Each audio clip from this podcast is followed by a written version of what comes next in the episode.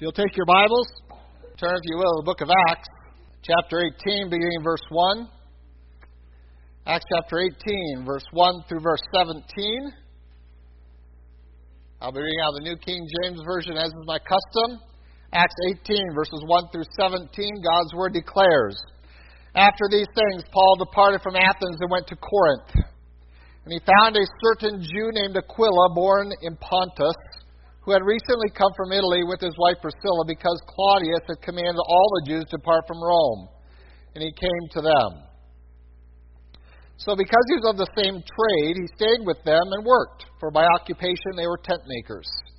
And he reasoned in the synagogue every Sabbath and persuaded both Jews and Greeks. When Silas and Timothy had come from Macedonia, Paul was compelled by the Spirit and testified to the Jews that Jesus is the Christ. But when they opposed him and blasphemed, he shook his garments and said to them, Your blood be on your own heads. I am clean. From now on I will go to the Gentiles. And he departed from there and entered the house of a certain man named Justus, one who worshipped God, whose house was next door to the synagogue. Then Crispus, the ruler of the synagogue, believed on the Lord with all his household. And many of the Corinthians, hearing, believed and were baptized. Now the, word, the Lord spoke to Paul in the night by a vision. Do not be afraid, but speak, and do not keep silent, for I am with you, and no one will attack you to hurt you, for I have many people in this city.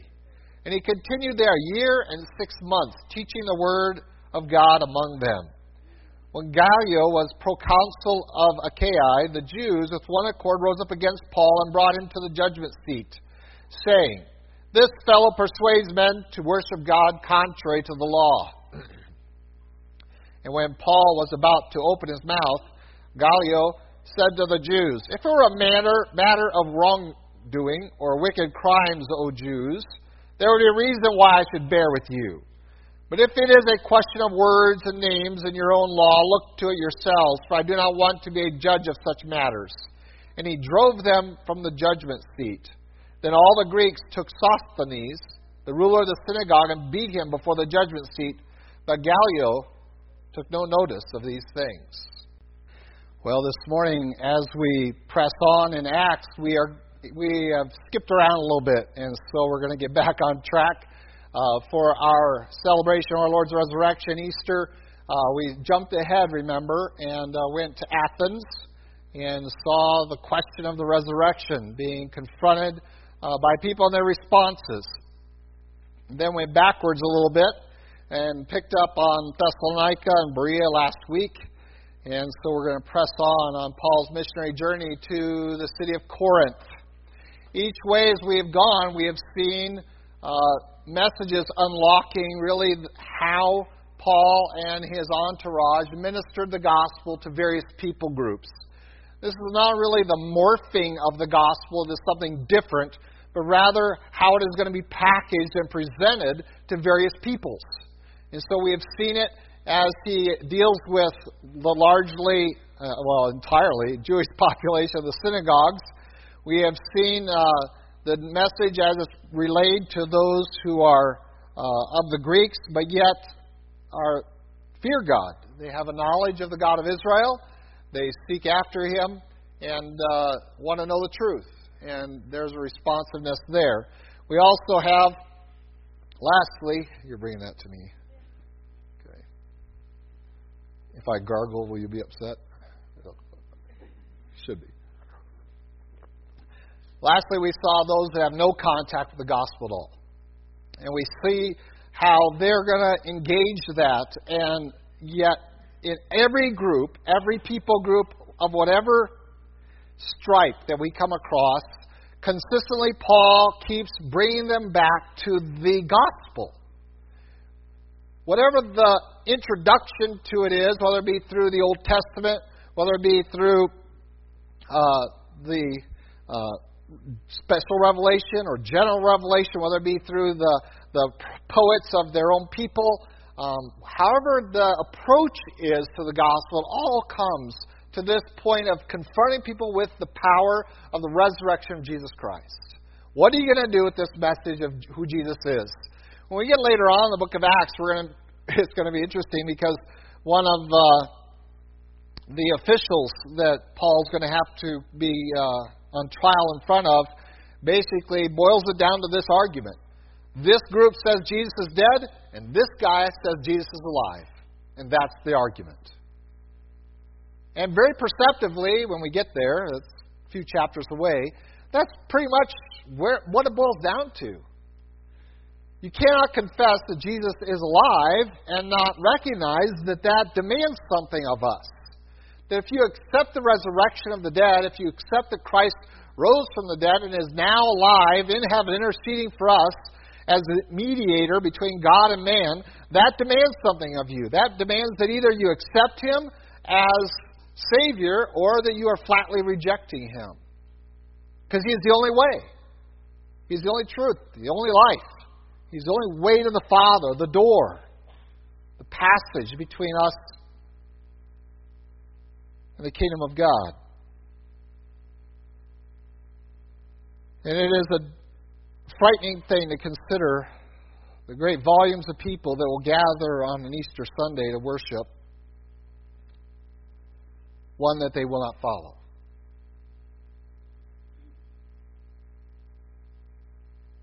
The Christian life is about following above all else. That the demonstration of true belief is not to, to gather and worship here today, but it is following every day our Lord and Savior. And this Paul calls people too, whether they be Jews, whether they be God fearing Greeks, or whether they be completely ignorant infidels that have no contact with Christianity or with the God of the Bible at all. He brings them back to various avenues to that one central core of our message, and that is a resurrected Savior. And it's not going to be any different in Corinth either. But today we want to take it in a different direction. We're going to really look more at Corinth next week. I want to look at the circumstances around it and within it before we get into the message there of what Paul ministered in Corinth, as Luke gives us that information first and then pulls us into the uh, aspects of their time there. Uh, we have some of this other information that we want to address this morning. Before we do so, let's go, Lord, in prayer. Lord God, we thank you for your love for us. Thank you again for the opportunity to look in your word. And we pray that it might be directed and uh, completely carried along by your Spirit, that uh, we might remain true to your word, that we might take great caution, both in what is said, but also in what is received, in the manner in which we receive it, that we might recognize that we will be held accountable certainly I for every word said, but also for each of us for every word we have heard, whether we have regarded it or disregarded it. And so, Lord, we pray that you might have our attention. And we pray that you might uh, work in us by your Spirit to do what only you can do, to convict. And we might be your followers better this week than last because of our time your word together this morning. We pray this in Christ Jesus' name. Amen. Well, we arrive in Corinth, and of course, uh, we have a mixed bag of results from uh, Athens. If you want to remember back several weeks, we saw that uh, some scoffed. Uh, some said, We'll hear more of this. we got to think about this a little bit further. And a few, a couple named, uh, believed that some actually followed. And remember, this is among a philosopher group of people um, who love to just sit around and hear new things. We just came out last week out of Berea where we saw a body of saints that had the courage and the insight to take their time to study God's Word, to consider whether these things are so. And we have some hope in us that in the synagogues, in the place where there's religious people, if we were to translate this in our society, that in the churches there are actually some people who really want to hear God's word, examine it, consider its truth, and bring it into their lives as authoritative. There are some people out there like that. There are some of my pastor friends who are starting to wonder if that's the case anywhere. Um, but the Bereans, they're, they're there. There are congregations out there. Um, are they rare? Yes. They are rare. Just as rare, maybe more so, than the individual who wants to hear God's word and consider it and bring it into their lives as an entire congregation that's willing to do that. And yet in Berea, we find just a body like that, a synagogue that receives it. And we have some hope. And we go into Corinth with uh, a hope that maybe there's others of this ilk that we can confront the gospel with and see their response. Uh, we're excited about the Bereans. And we noted last week that there's no book called To the Bereans. Perhaps because they were so adept at doing what they did that there was no need for a book to be written. Most of the books that we have, the, the, the uh, Ecclesiastes, the church epistles, are written because there are problems that boiled up in the churches. And certainly what the Bereans did last week would, would inhibit that, if not eradicate it. Problems from without as false teachers come in, problems from within as we fail to really get a handle on God's Word and bring it into our lives for real. And both of these seem to be addressed by this spirit, this attitude of the Bereans who would take out their Bible and with all readiness of mind search the Scriptures, find out what things are true, and believe. And that belief would be evidenced by their following. At Corinth, Paul, having been unable really in Athens to have a lot of exposure to the uh, synagogue, he did reason with them. Uh, he did spend time there in that synagogue in Athens. He moves to Corinth and he's going to do something similar. But here we have a wonderful event transpire for us in the midst of some pretty harrowing times. And this I want to talk about a little bit. In fact, I'm going to take the whole message on it. We come to his arrival in Corinth, and we find that he's not the only one that's arrived there. Another couple has arrived there. Uh, he's traveling south from uh, the uh, from Berea, from Athens, and heading south. Now he's in the, from Macedonia would be the the Philippi, Thessalonica, Berea. He's traveled south into Greece proper and gone to Athens, and now he's gone a little bit farther south into Corinth. And uh, as he's arrived there, so also has another couple, and they are traveling east. They are coming from Rome. And of course, uh, we are somewhat familiar with this couple because they form a big part of Paul's ministry and the ministry of the church, not only in Corinth but other places, Ephesus as well. They all become uh, partners with Paul in business. That's kind of Paul's in business. Yes, he took care of working during the week to feed himself and his men, and uh, we're going to find that out. They also became believers. They also became followers and joined Paul in the ministry, and they became lay people who were able to encourage and even instruct uh, other men into the pastorate. And that's an exciting people to consider, isn't it? That kind of a couple. But I want you to notice where that came from. We are immediately confronted with the fact that this couple has arrived in Corinth about the same time Paul has uh, because of an event that we would say was a negative thing. We would look at the event that drew them to Corinth as uh, troublesome, at least, that our national government has forced all the Jews to leave Rome, the capital city. Let's just put it in perspective a little bit for you. Uh, imagine if tomorrow you woke up and the president uh, issued an edict that all Christians had to be driven out of Washington, D.C. It was of that nature. And this is what had happened in Rome. And uh, Caesar Claudius uh, uh, issued that edict. And by the way, throughout the history, there was a tension between the Jews and the Romans. Uh, many times they enjoyed a favor because they uh, were not required to worship all the Roman gods because of the, the uniqueness of their faith. Uh, they were given uh, a, privilege to exercise their faith uh, distinct from the rest of the Roman Empire, a privilege that really wasn't afforded to anyone else. This liberty to serve their one true and living God in the fashion that they were uh, they were allowed to do so as long as they did not interfere politically with Rome. Uh, and when they did, that was when the fall of Jerusalem occurred in 70 AD. But for much of the time of their subjugation of the Roman Empire, they had liberty to serve, and they had a privilege there in the empire. But on occasions, uh, accusations came across against the Jewish people. Uh, sometimes those were motivated uh, religiously, but mostly they were motivated financially. Can you imagine that? They had some financial issues with the Jewish people.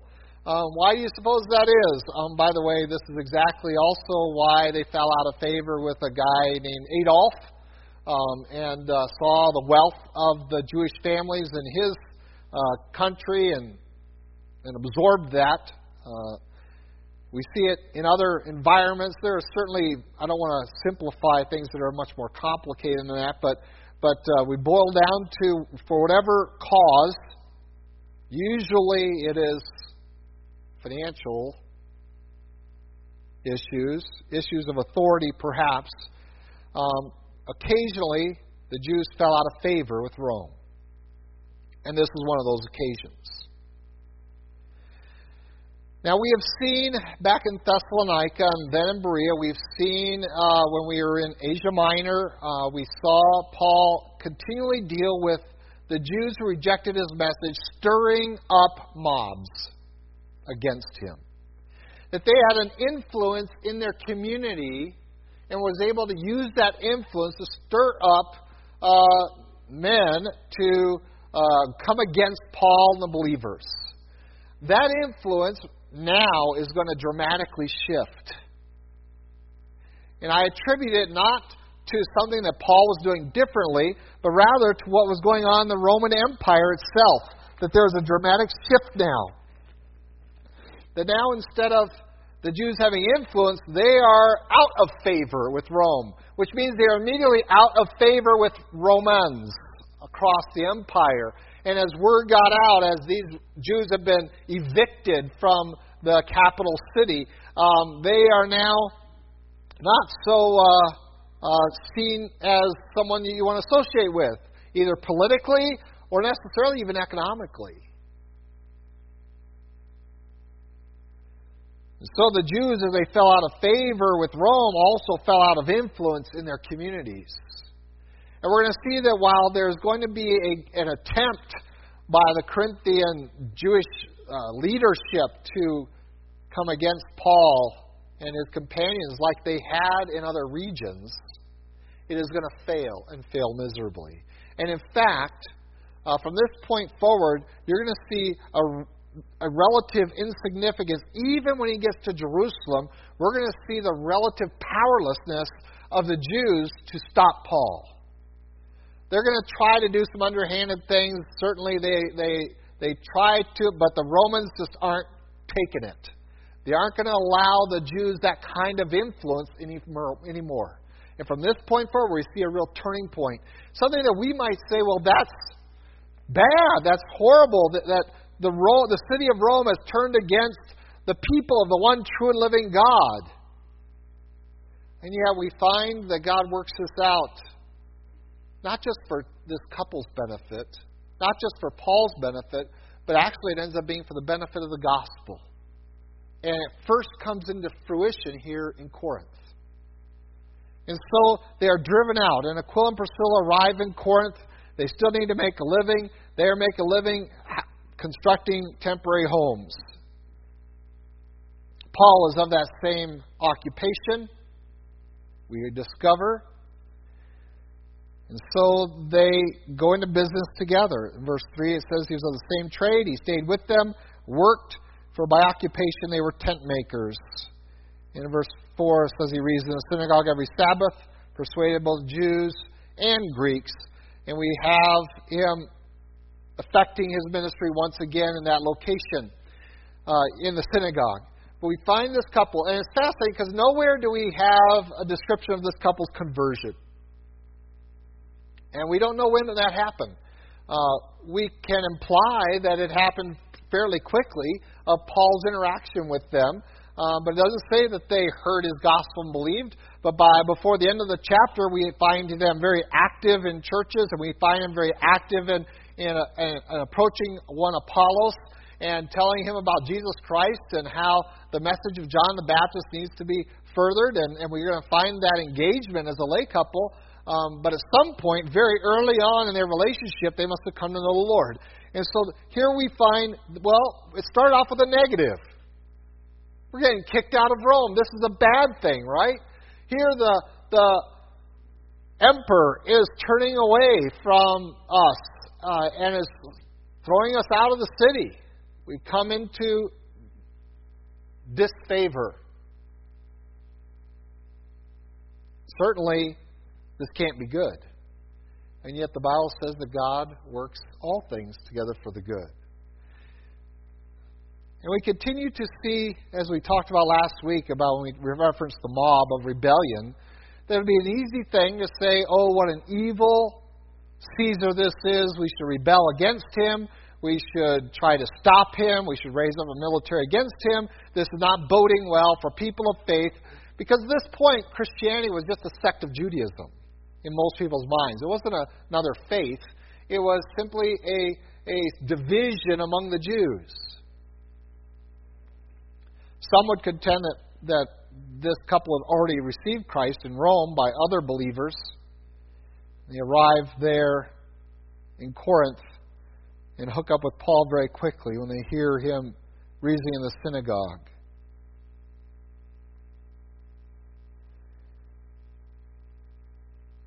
We find that the Bible does not state that what Claudius did was wrong or evil, simply that it occurred and that it was a means by which Paul would have a greater liberty to minister. This guy had been beaten pretty badly so far. Would you agree? Um, he has suffered pretty severely, uh, and his body certainly shows it. In fact, um, when we get later on in his arrest, uh, we recognize that he can't visually recognize the high priest. He is unable in his vision to even be able to recognize that that's the high priest. This is a man who was raised a Pharisee of the Pharisees in Jerusalem. He would know what the high priest would be wearing. He would be able to recognize him if he could see him. But as we get later on in his address and in his trial, he's going to not be able to know, oh, that's the high priest? I didn't know that. His vision, we are sure, was badly injured somewhere along the line, and all that he endured at the hands mostly of his fellow Jews who had incited mobs against him. So we don't find God condemning Claudius for this act. Rather, we find God in it, that we might uh, see a work of God in protecting the gospel in this time by reducing the influence of the Jewish community in Roman city after Roman city. The Roman officials no longer are so concerned about the Jews, about uh, uh, and the favor that they have carried, and so now Paul has opportunity to preach, and this hasn't really dawned on him completely. I don't think. I don't think it has really factored in, and it is often late before we realize the, that some things that we might think of as negatives are actually benefits. we think of persecution as a negative. And we see the efforts of the Christian community to try to stop it and try to bring attention to it. And how can we uh, let it continue in this civilized world? Uh, but the fact is, is that from understanding of God's Word and from church history, uh, this is something we should be embracing.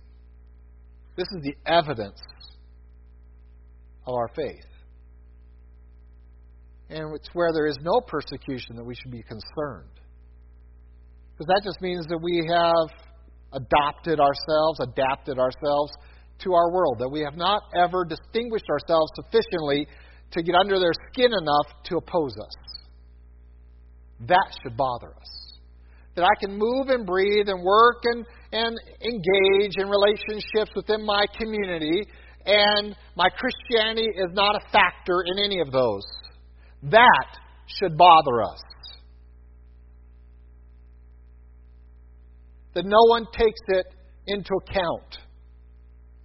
And so we wring our hands at the idea of a baker being fined for not baking a cake for a certain wedding of certain people. And we think that is horrific. I think, well, good. It's about time that we started realizing that faith is costly. It costs our Savior everything. And He calls upon us to follow Him, to take up our cross and follow Him. That if they hated Him, they ought to hate us. And so here we come into this environment and we would think, oh, this is negative, this is a bad thing, but it ends up being a very, very good thing ultimately for the gospel. And wherever violent persecution has gone, the, the gospel has not been defeated, it has flourished. In China today, there are more Christians than there are in the United States. Wrap your head around that for a little while. In China today, there are more Christians than there are in the United States. There's actually more Christians than communists in China, is the claim by the Chinese pastors. Without religious liberty, with many pastors still in prison today, this is the condition of the church in China alive and well. Which is not two words I would use to describe the church in the United States.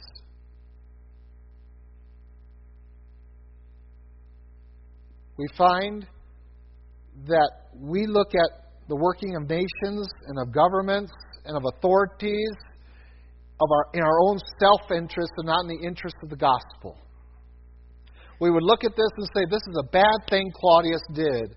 And instead, when we look back at it now, we can see clearly this was a benefit. It benefited this couple that they were able to come into this relationship with Paul and his entourage. They're about to join him um, as Silas and Timothy uh, came and uh, uh, joined with them. Luke was with them there already, and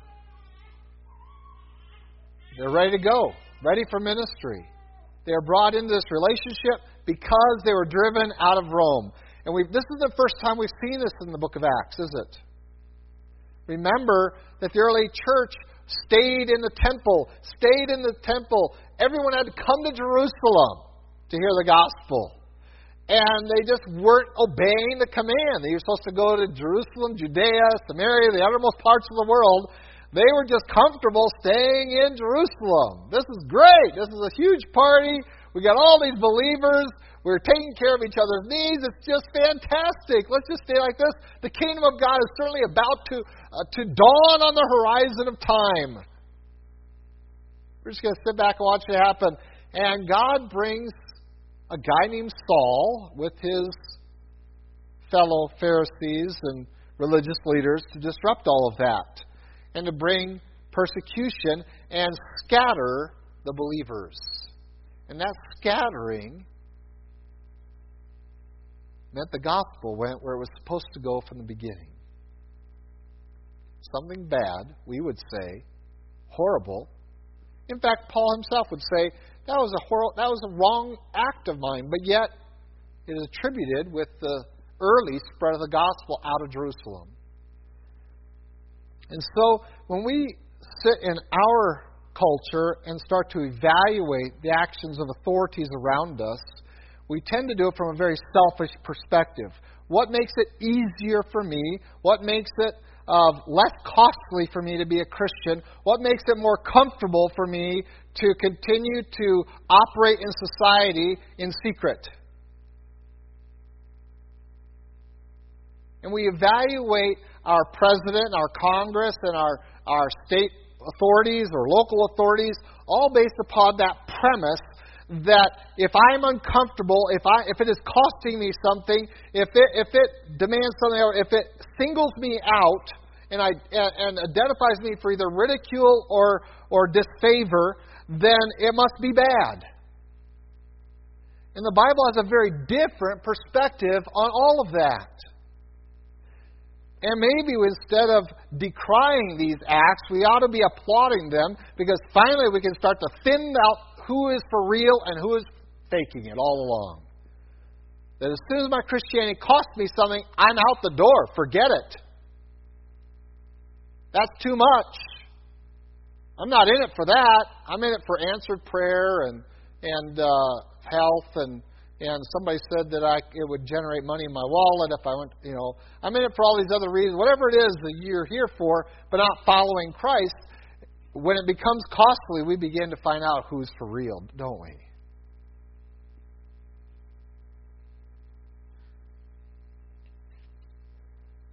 Does that mean that the act itself is not evil? Oh, Paul would disagree. He would say, no, this my actions were sin. It made me the worst of sinners. But we see that God is yet at work. And the glory doesn't go to the action of the authority that perpetrated a, something against God's people. They'll be held accountable, but not to us. They'll be held accountable to God. And we cry out not against that authority, but to God, and He reckons them. he brings them into that time where they must answer.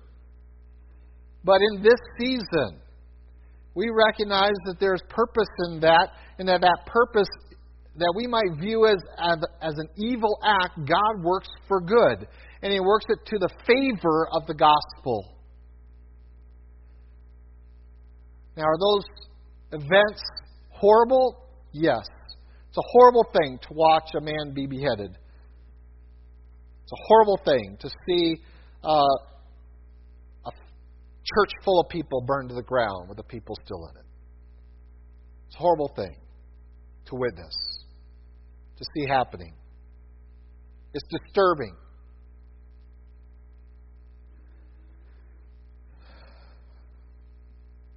But it is not the most disturbing. The most disturbing is to see people who claim to be Christians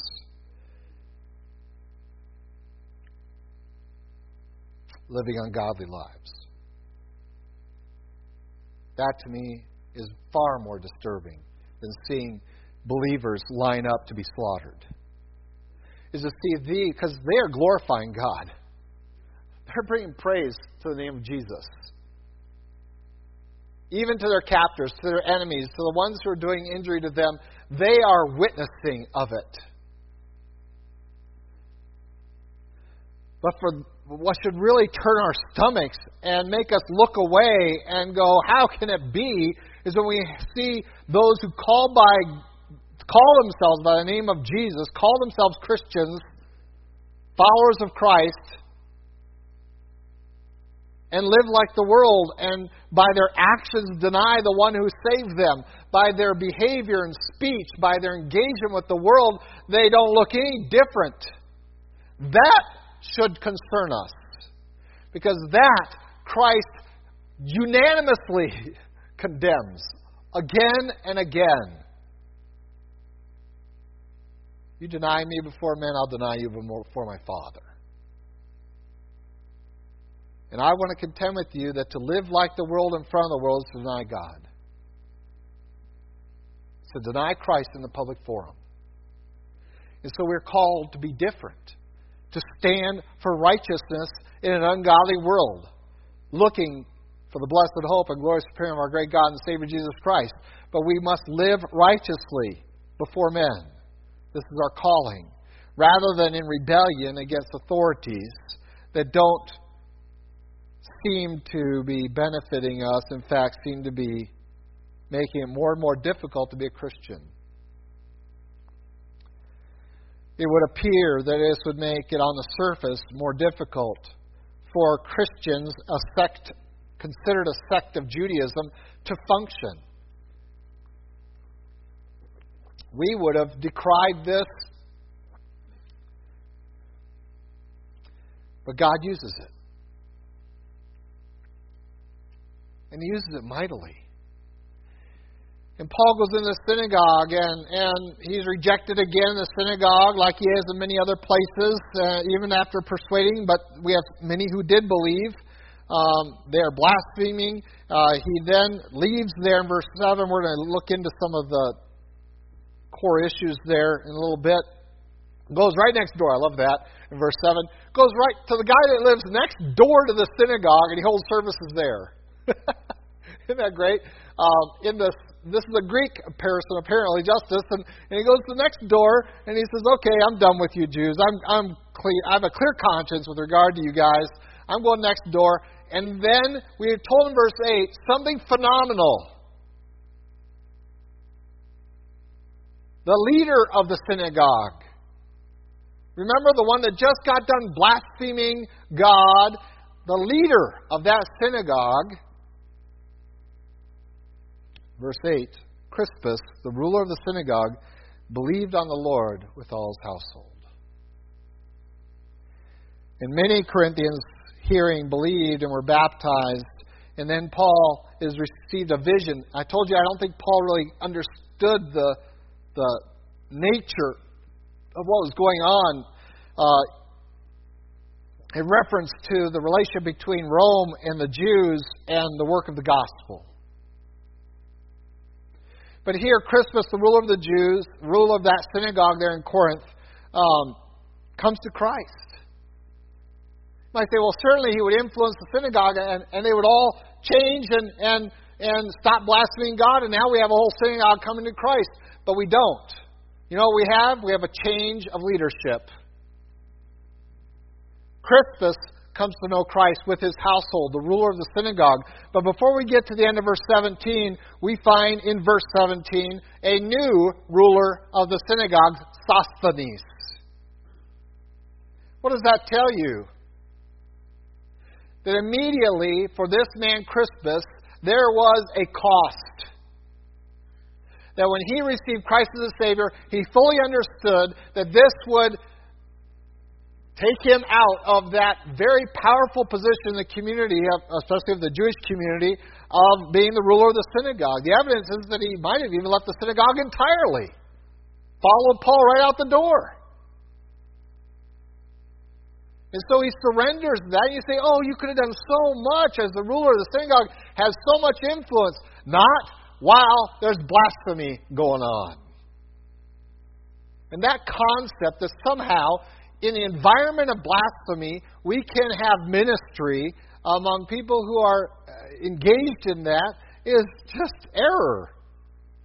That's like Paul letting the gal fill the demon declare who he is as he walks down the road, right? In fact, Jesus himself had that same engagement in Luke. We, we described about that. He wouldn't. He told all the spirits, "You be quiet. Keep quiet. You don't get to tell people who I am. I don't need your witness." Be quiet. And he silenced the spirits, wouldn't let them, the, the demons, wouldn't let them talk and declare who he was. We don't want that testimony. And similarly, here, Crispus recognized that he couldn't influence these who rejected Christ. You cannot force, even with authority, people to accept Christ as their Savior. You can't do it. Historically, the church has tried uh, foolishly to enforce Christianity on societies, uh, including up and down the Americas, right? We know the history of the Americas, so we're going to come in and plant the flag and declare that all of you are now Christians. Line up for baptism, whether you want it or not. Cannot be done. And so here, a ruler of the synagogue, Crispus, comes to know Christ.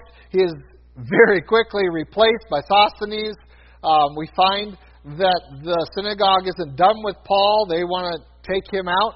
But because of the relationship in Rome between Caesar and the Jewish community, he has no leg left to stand on in the community. I'm talking about Sosthenes. He takes Paul with the same accusation we've heard before that worked in other villages, other communities, other cities, and, and was effective. Um, and he's going to take the same accusation and say in verse 13 that a fellow persuades men to worship God contrary to the law. And they're in front of the proconsul Gallio at the Bema seat. And, and if you go to Corinth today, by the way, you can go and stand in that very spot. Because we actually, one of the things they uncovered when they uh, did the excavation of Corinth was the Bema seat. Bema. And that's where this event would have happened. And uh, you can go there now. It's kind of exciting and you can stand in front of there. Um, Joyce, I had that privilege to do that uh, there, and uh, to hear our, our brother and wax eloquent. It was incredible. Uh, one of the best presentations I've seen on Corinth. There he is. But do they have an argument? The same thing. These people are violating Roman law. They're telling us to worship someone else. He's like, wait a minute, this is about worship? you know, you guys have had this time of favor and it's over now. And God says, uh uh-uh. uh. i am not walking down this road with you at all. You're going to have to deal with it yourselves.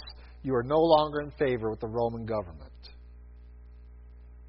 You deal with it. And in fact, he drove them, that's a very strong term, verse 16. He drove them from the judgment seat and all the Greeks took Sosthenes and beat him.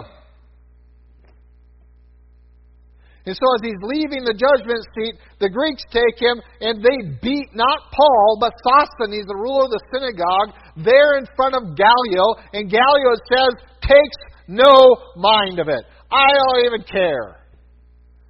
The relationship between the Roman government and the Jewish people has shifted. And because of that, the Jewish people have lost their favor. They've lost their influence. And now here's this proconsul who recognizes, you know, if Rome doesn't tolerate you guys, I have no reason to tolerate you. Instead of working against Paul, we see it working to his favor. And in the midst of this, Paul is given this vision. And the vision is listen, I know that you have suffered a lot. here it says, it says, you do not be afraid. Um, I got to believe that Paul is more human than we often let on that he is. I think he was afraid a lot of times. Um, you get beat up that many times, and you get people turning on you as often as he had people. You start getting a little gun shy. Um, of course, there weren't guns back then. You get a little sword shy uh, here it comes again. Here come the rocks. Here come the the mob. Here I go. Uh, what's this going to cost me? How bad is this going to hurt? How long am I going to have to heal from this? And God comes and says, Don't be afraid. You speak. Don't keep silent. I'm with you. No one will attack you to hurt you. I have a lot of people I'm planning for in this city. And I earnestly believe that that statement by God is directly linked to the description given in, in verse 2 that this relationship now that has changed between Rome and the Jewish people has given a level of freedom for you, Paul, that no longer are you going to have to be drug around in court and beat up in the marketplaces of communities by the influence of Jews over mobs. That's gone now. The influence is gone. They're on the outs. They're the people that are that are now uh, they're not rejected. They're just uh, not in favor anymore. And now they don't have influence. And now without that influence, you have a liberty to really live out the gospel and to really speak it forth without any fear. It says he continued there for a year and six months, teaching the word of God among them. And for 18 months, he's able to minister there in Corinth. And many come to know Christ. We're going to talk a little bit more about Corinth next week and describe it, why it was so important a city for us to have the gospel penetrate deeply, uh, if not in terms of of uh, holiness, at least in terms of uh, many coming to know Christ. But I want to take this time to really consider the relationship that God has in the workings of nations, in the workings of those in authority. And this is really tied to last week's, last Sunday's message about rebellion. That if we're not going to be part of this mob mentality, that if anything doesn't go the way I like it, I'm, or if I just want to hear one side, I'm going to react to it and move into this course of not following authorities.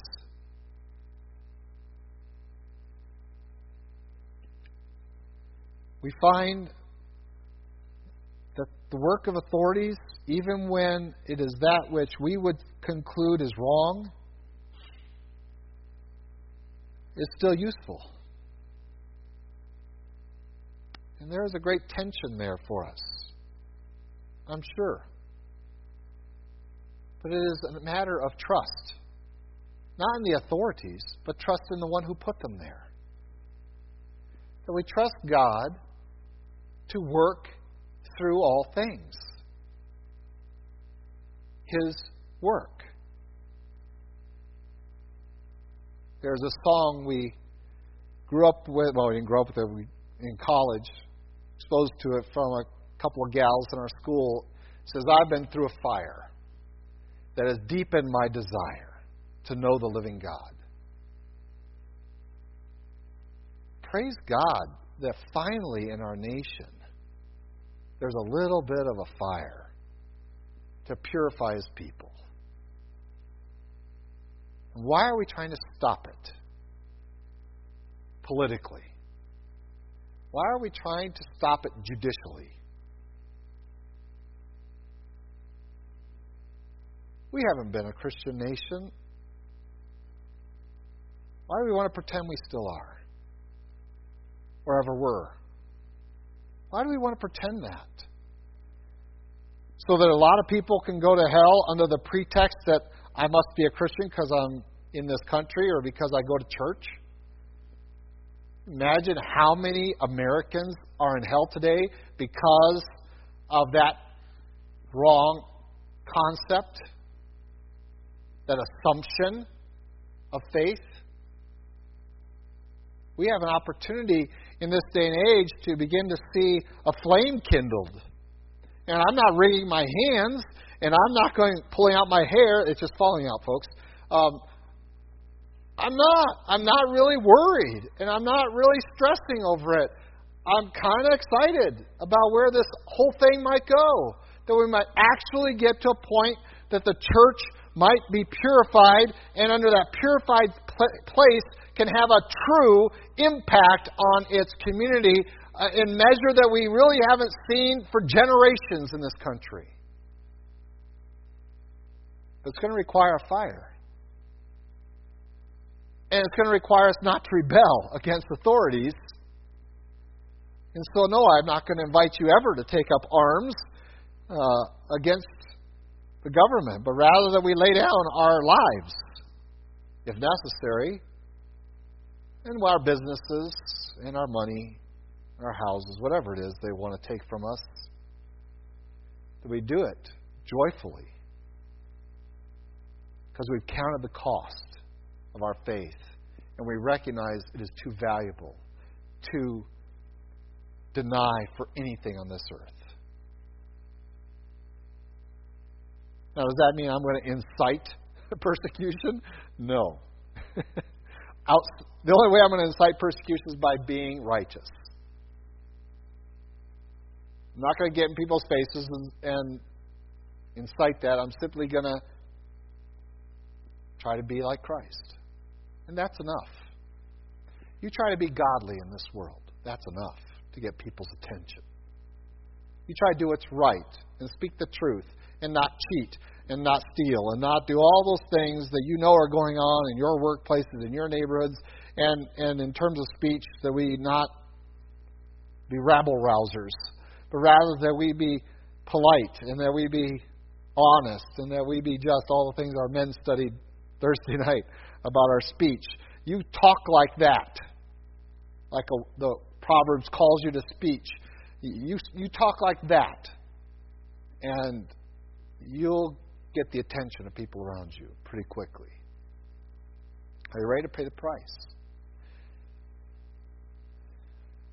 Are we ready to recognize that maybe some of the things that we think are bad, God's going to use for the benefit of the gospel? So rather than scream on Facebook how evil this is, that we're prepared rather to look at ourselves and say, Am I ready to pay that price? Am I ready to walk away from everything for Jesus Christ? Am I ready to allow them to take everything away? Including my liberty, my freedom, my life. There are people on this planet who have reckoned that cost and have paid it. In this planet today, this hour, that's happening somewhere. When it happens here, oh, let's not take up arms and say we need to vote out the bums and get different leadership and change the laws. No, because that's not going to change anyone's life. The answer is that we pay the price and we stay the course and we serve God. And that will get the attention of men for the gospel of Jesus Christ. Paul was ready to pay the price. He was a little afraid of it. It was going to be painful. He was ready to pay it. And God comes in and intervenes in a wonderful way to give him a liberty to speak. And a guy named Crispus responds. Change of leadership. New leadership wants to take out Paul and probably Crispus along the way. And God intervenes to that same evil government. We need to see beyond our own comfort beyond our own interests. And say, what is God doing? When we see authorities moving against what we would consider our religious rights.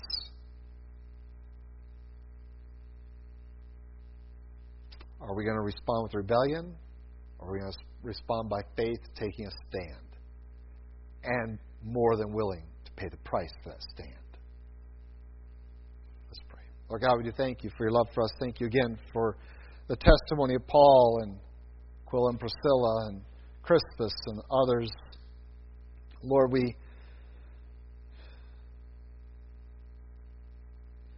know that you are equally at work in this age as in that one, in this day, with the authorities that exist in this country and in this state and this community in our lives, in our homes, in our church, that you are there. And while we see men doing evil, we know that you are still at work to turn those things for our benefit and for the benefit of the gospel of Jesus Christ. And Lord, this is our hope. This is our earnest desire is that your gospel go forth with clarity and power. And we know that for it to do that demands more of us than what we've been given. We've been giving so little in terms of paying price for righteousness. We have grown weak. We've grown soft. So, Lord, give us a, a courage to be steadfast in our faith, to walk as you walk. Without it, we have failed to do that. Lord, forgive us for being so much like the world that they can't even recognize us as different from them. They would never even think to ask us of the hope that we have, for there's no evidence of it in our lives. Lord, forgive us of that. We pray that you might find us living differently. Not in rebellion to you or to our authorities, but rather in submission. Being holy as you are holy. In Christ Jesus' name we pray. Amen. I invite you to take your hymn book, stand with me as we close. Number 267. The light of the world is Jesus.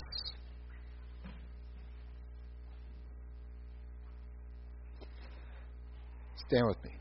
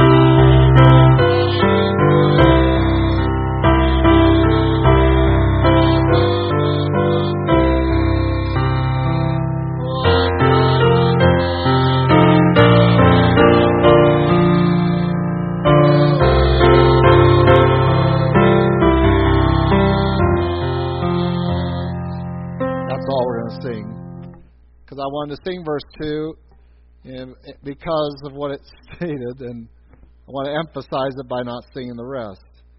You claim to abide in Jesus. It says you walk in the light when we follow our guide. And I pray you follow your guide this week, the Spirit of God, in righteousness and holiness. Let's pray. Lord God, we do thank you for your word, and we pray that we might truly walk in the darkness carrying a bright light not of our own making, but of yours in us. And Lord, we pray that we might follow you better than ever we have. In Christ Jesus' name.